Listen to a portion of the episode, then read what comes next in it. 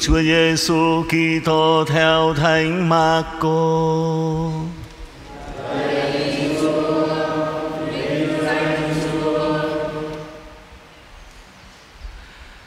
Khi ấy Đức Giêsu nói với các môn đệ rằng: Anh em phải coi chừng, phải tỉnh thức, vì anh em không biết khi nào thời ấy đến. Cũng như người kia chảy đi phương xa để nhà lại, trao quyền cho các đầy tớ của mình. Chỉ định cho mỗi người một việc và ra lệnh cho người giữ cửa phải canh thức. Vậy anh em phải canh thức, vì anh em không biết khi nào chủ nhà đến. Lúc chập tối hay nửa đêm, lúc gà gáy hay tảng sáng, anh em phải canh thức. Kẻo lỡ ra, ông chủ đến bất thần bắt gặp anh em đang ngủ. Điều thầy nói với anh em đây, thầy cũng nói với hết thảy mọi người là phải canh thức. Đó là lời chúa.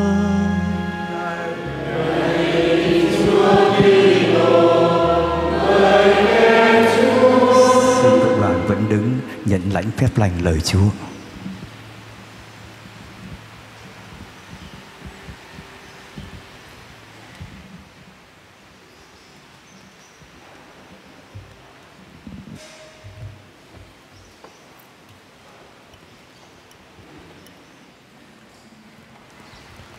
Kính thưa anh chị em, lúc nãy chúng ta nói về Covid rồi, bây giờ nói nữa. Cái Covid nó đề tài hấp dẫn lắm, à, chúng ta sẽ còn được khai thác được nhiều lắm. Nhưng mà thôi nói Covid nhưng mà nói kiểu khác. Anh chị em thấy Covid nó còn đang hoành hành thế giới của chúng ta. Ai cũng phải cảnh giác hết. Và khi nó hoành hành, nó phá chúng ta nhiều đó thì chúng ta phải ờ, giãn cách thôi phải cách ly thôi. Chúng ta đã trải qua hai đợt cách ly rồi mà không lẽ cách ly mãi? Cách ly thì lấy gì mà sống? Không đi làm lấy tiền đâu mà tiêu xài. Đó. rồi tất cả mọi người đóng cửa trong nhà thì cuối cùng có khi là điên lên ấy, vợ chồng ở với nhau ờ, suốt ngày đi ra, đi vào cũng thấy đụng cái mặt mẹt đó. Ừ, người ta bảo cái ly dị kịp rồi nhiều lắm đó. đó. Cho nên nó phải trở lại bình thường thôi. Phải cố gắng biết là cảnh giác, biết là phải đề phòng, biết là phải ừ, bảo vệ chính mình cũng như bảo vệ cộng đồng. Nhưng mà phải cố gắng để làm việc thôi. Cho nên trong cái lúc này người ta gọi tới là một cái tình trạng gọi là bình thường mới bình thường, phải cố gắng trở lại để làm việc. Không có rồi xã hội chúng ta, tất cả mọi ngành nghề, các thứ rồi nó sụp đổ hết tất cả. Phải bình thường thôi, nhưng mà nó lại không bình thường bởi vì cứ phải đề phòng nó. Không làm ngơ nó được, chỉ mất cảnh giác một chút thôi là cái xã hội chúng ta nó lại rơi vào trong cái tình trạng rối loạn và lại phải tiếp tục giãn cách nữa. Cho nên gọi là bình thường mới, làm việc phải vượt qua những cái uh, sự gọi là quá thận trọng quá dè dặt đi. Bình thường nhưng mà là bình thường mới nó có đó nguy hiểm đó nó có thể trở lại bất cứ lúc nào. Ờ, sở dĩ tôi dùng một cái khái niệm bình thường mới thì chúng ta đang nói trong cái lúc này này để hiểu lời Chúa ngày hôm nay tôi thấy rất là phù hợp. Trong bài tin mừng Chúa Giêsu nói chúng ta là phải coi chừng phải tỉnh thức bởi vì không biết lúc nào Chúa sẽ tới. Không biết. Hoặc là ban tối, hoặc là đêm khuya, hoặc là sáng sớm, bất cứ lúc nào, Chúa cũng có thể đến với chúng ta. Cái ngày Chúa trở lại, ngày Chúa kêu gọi chúng ta, ngày chúng ta chấm dứt cuộc đời của mình, cũng như là cái ngày tận cùng của lịch sử, chúng ta không biết được lúc nào hết. Cho nên phải tỉnh thức, phải canh chừng. Nhưng mà như vậy không có nghĩa là chúng ta không làm gì hết lúc nào cũng cứ ngồi để mà chờ Chúa đến. Có những người thì ờ, trong thời gian trước đây có khi nghe nói về cái ngày tận thế sắp tới rồi thì không làm gì hết nữa. Không được. Chúa bảo chúng ta đấy như là cái người chủ đi xa thì chủ trao cho mỗi người một việc. Và cái người nào, trong cái vị trí nào thì cố gắng mà làm việc phải chu toàn cái bổn phận hàng ngày của mình. Cho nên đây đúng là bình thường mới còn gì nữa. Bình thường nhưng mà phải cảnh giác. Chúng ta làm việc trong cuộc sống hàng ngày nhưng với một cái tâm hồn luôn luôn ngước lên Chúa và chờ đợi Chúa. Và ngược lại, chờ đợi Chúa nhưng mà phải chu toàn bổn phận hàng ngày của mình. Tuy nhiên, thưa anh chị em không phải chỉ là chúng ta chờ Chúa đến trong lúc cuối đời chúng ta hay là trong lúc cuối cùng của lịch sử của nhân loại mà thôi mà chúng ta còn chờ Chúa đến trong từng giây phút trong ngày sống của chúng ta nữa. Chúa luôn luôn đến với chúng ta và chúng ta phải hết sức là tỉnh táo, tỉnh thức thì mới có thể nhận ra Chúa. Trong bài đọc thứ nhất đó, trích từ trong sách ừ, tiên tri Isaiah, gọi là sách Isaiah đệ tam, tức là sau cái thời kỳ lưu đày. Ở đây vị ngôn sứ nói thay cho dân Chúa. Ông đã dâng lên Chúa cái lời cầu nguyện. Ông nhìn nhận là tại làm sao mà dân Chúa phải đi lưu đày? Tại sao cái đất nước này, cái dân tộc này dân riêng của Chúa mà phải bị đi lưu đày, phải chịu khổ như thế? Phải chịu nhục nhã như thế. Ông nhận ra rằng đó là bởi vì chúng con đã lìa bỏ đường lối của Chúa. Ông đã thú nhận như thế. Chính vì chúng con đã trở nên ô uế, nhơ nhớp, cho nên chúng con phải bị đưa đi lâu đầy và bây giờ lạy chúa, xin chúa xé mây trời mà đến. Xin chúa ngự đến. Chúa là người cha, chúa là người thợ gốm, còn chúng con chỉ là đất sét mà thôi vì chúng con đã bỏ đường lối Chúa mà đi, cho nên chúng con mới rơi vào trong cái tình trạng cơ cực này, đau khổ, nhục nhã này. Bây giờ chúng con trở về với Chúa. Ông đã nhận ra rằng mình phải trở về với Chúa, đón Chúa đến với chúng ta trong cuộc sống hàng ngày. Thưa anh chị em, chúng ta có thể lúc nào đó chúng ta cũng suy nghĩ và chính bản thân tôi cũng suy nghĩ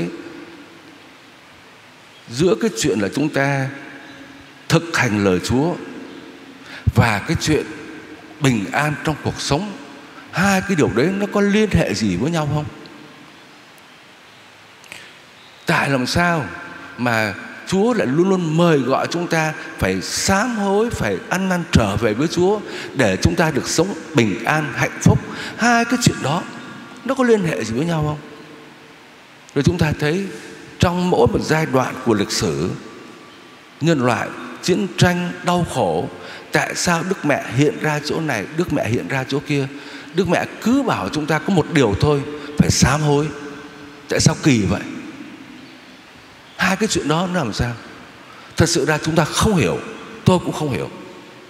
Nhưng mà rõ ràng là hai cái chuyện đó Nó có liên hệ mật thiết với nhau.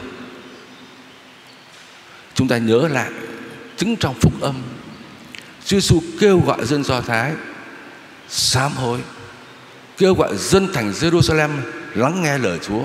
Và Chúa báo trước, nếu các ngươi không sám hối, nếu Jerusalem không lắng nghe lời Chúa mà không trở về với Chúa, thì dân ngoại sẽ đến và giày xéo cái thành thánh này.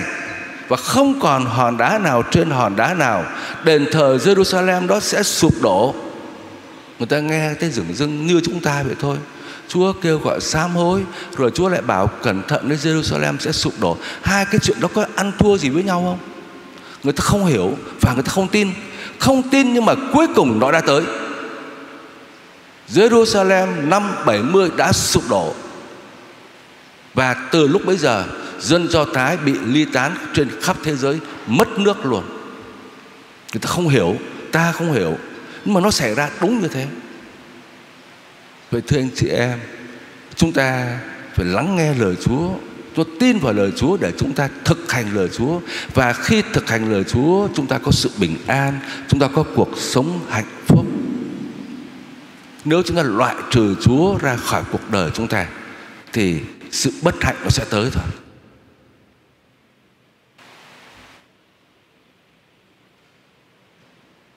Tôi đọc một cái chuyện lâu rồi ở bên ờ, đất nước Nam Tư, Tiệp Khắc gì đó. Tôi nhớ không có chính xác, nhưng mà đại khái như thế này.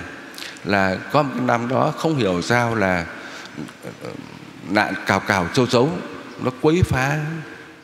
Và người ta cho rằng chính vì châu chấu, vì cào cào như vậy, cho nên đất nước nó nghèo đi. Cho nên toàn quân, toàn dân cả nước thi nhau lập chiến tích, lập thành tích là bằng cách là tiêu diệt hết tất cả các con châu chấu cào cào. Con nào tới là giết hết. Chiến dịch lớn chiến, dịch nhỏ để diệt cào cào. Thì cuối cùng là diệt thành công. Nhưng mà sau đó thì sâu bọ nó phát triển. Và ăn hại hết tất cả lúa má mùa màng thiệt hại hết. Và người ta mới thấy rằng tại mình đã giết hết châu chấu rồi cho nên lại phải tìm cách là kêu cầu làm sao xin mời châu chấu trở lại đi. Châu chấu trở lại cào cào ăn bớt sâu bọ đi. Bởi vì nếu mà không có cào cào châu chấu thì sâu bọ phát triển và rồi mất mùa. Còn hơn là cái dịch trước kia nữa.